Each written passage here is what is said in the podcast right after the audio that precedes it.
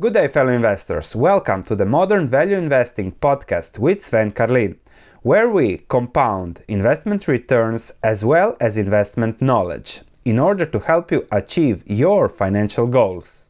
Good day, fellow investors. I want to really tell a personal story about my investing history because it will show you my mindset, which, as Buffett says, is crucial when it comes to investing. And I don't know whether I have been fortunate or I have had the right mindset when it comes to investing, but I have done really, really well for myself in the past 15 years. So we'll go through my best investments, how it all started, what is my return that I achieved for myself in the past, and what do I expect to do in the future.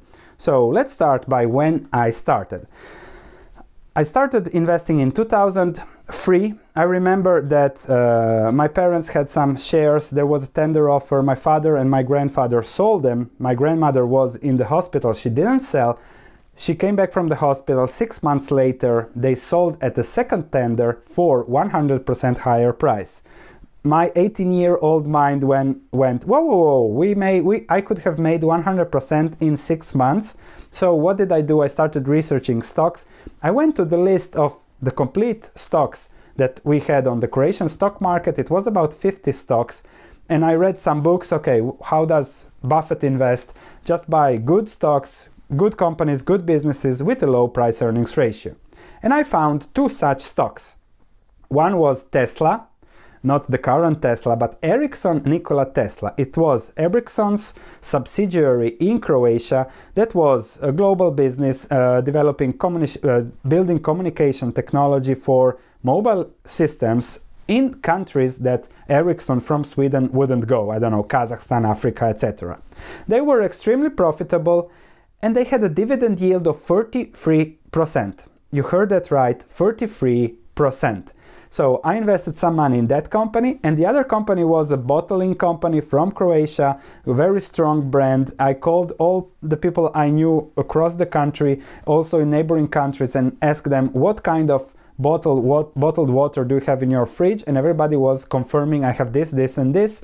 They were growing about 15% per year. The price to earnings ratio was uh, 6 7 and i put most of my money in that bottling company so that was 2003. 2006, uh, the bottling company went from 10,000 in two years to about 50,000, 60,000 when I sold everything. So I made six times my money. And uh, the Tesla, Ericsson Nikola Tesla comp- stock went from a 33% yield to a 3% yield. So also with the dividend, I made about 10 times my, my money there. So I sold everything, I think it was 2006, 2007, and I was completely in cash in 2007 with my portfolio being up about four or five times. So that was one. Then I was a little bit experimenting with part of my portfolio in the US and uh, I sold everything somewhere in 2008 because I wasn't happy. I lost some money. I think it was a 15 20% loss. Then in 2009, I invested in a tobacco company because it was trading below cash, below cash per share, and in another uh, shipping company that didn't do so well. So this company mitigated the loss on the shipping company that I uh, sold very quickly. So we have Actually, I'm still long that shipping company with six shares or something, but I don't even take that into account because that was a split or something and I never sold. I never registered those shares. Who knows what's that worth now? Nothing. However, then in 2010, I found another company that was growing 10 15%. It was a, a tourist a hospitality company, 10 15% growth, no debt 8% dividend yield and price earnings ratio of 6 and there was a highway that was being built from the center of Europe straight to the sea where this hotel company was. So I bought that. I think 70 80% of my portfolio went into this company, and another 30 30%, 20% went into a company that had a 5% dividend yield. Fast forward five years, 2014, 2015, this company continued to grow at 15% a year, making a lot of cash, paying the dividends, and I sold everything in 2015 for the company was four times up. I reinvested a lot of the dividends. So let's say that was a five bagger. The 5% dividend stock went up just 50%, which is not bad. So again, from 2010 to 2015, I was up again four four times, let's say, on my portfolio, which is something very, very good. And this is where the bulk of my past returns came. From 2015, my biggest investment in 2015 was real estate, on which I expect to cash in in the next six months. So, a lot of money, a lot of the focus went on to the real estate investment because it was the best risk reward investment. I could buy a house with no money down.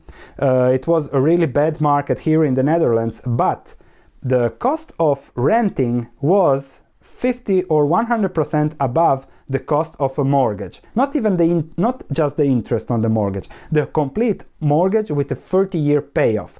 So I said either house prices are going up to the rent prices or rent prices are going down to the house prices. So okay, I don't lose anything.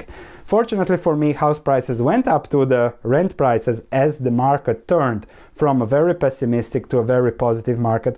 But when the deal closes, I'll be happy to make a few videos on that and how I invested in real estate. So, without counting the real estate investment, up to 2015, my stocks were up 20 times. Since 2015, uh, I invested a little bit. Nevsun did really good. Uh, Amira, I still ended up positive on that because I traded a lot on the fluctuations. So I was still up about 15, 20% over the past few years. But I remember my money is mostly in real estate now until I cash in, and then I'll go for checking out what will I do with that money. So this is what I wanted to present you because it's really about the mindset. And I'm again now I have this have this Ericsson Nikola Tesla and the bottling company, the tourist company and the real estate. So practically three great in times when I invested and that's what I'm waiting again. I'm waiting for great businesses, great assets, low risk, no risk of permanent capital loss, great cash flows, great dividends and growth.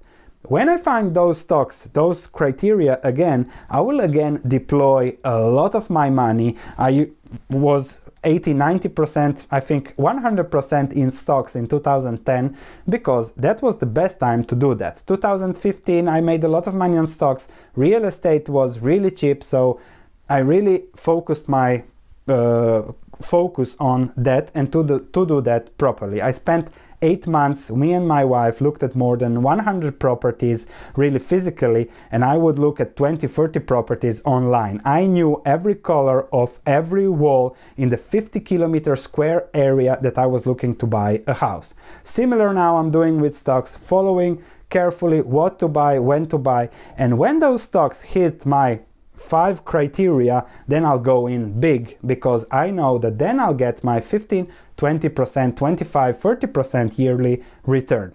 At this moment in the market, that's very hard to find, and that's something you can see on my stock market platform exposure that is really, really low. We are waiting for opportunities, and I have the feeling those opportunities that I really like will come soon. Let me first sell my real estate so that I can deploy more money to the stock market when the opportunities come. I, so I wanted to share this because of the mindset that comes. Sometimes it's just better to do nothing or learn about the markets how things see because i see a lot of you chasing those returns uh, chasing those stocks. Oh this stock is going up and down. No it's about finding great businesses at the right time and that's what i do and that's what i'll keep doing and that's why you see my exposure being very little now.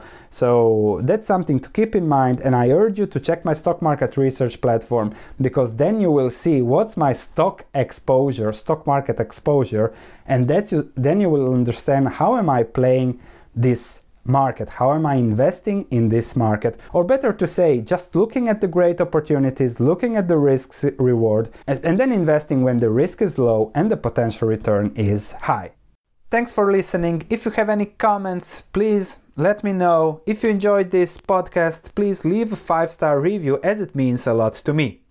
Thank you, and I'll be speaking to you in the next episode.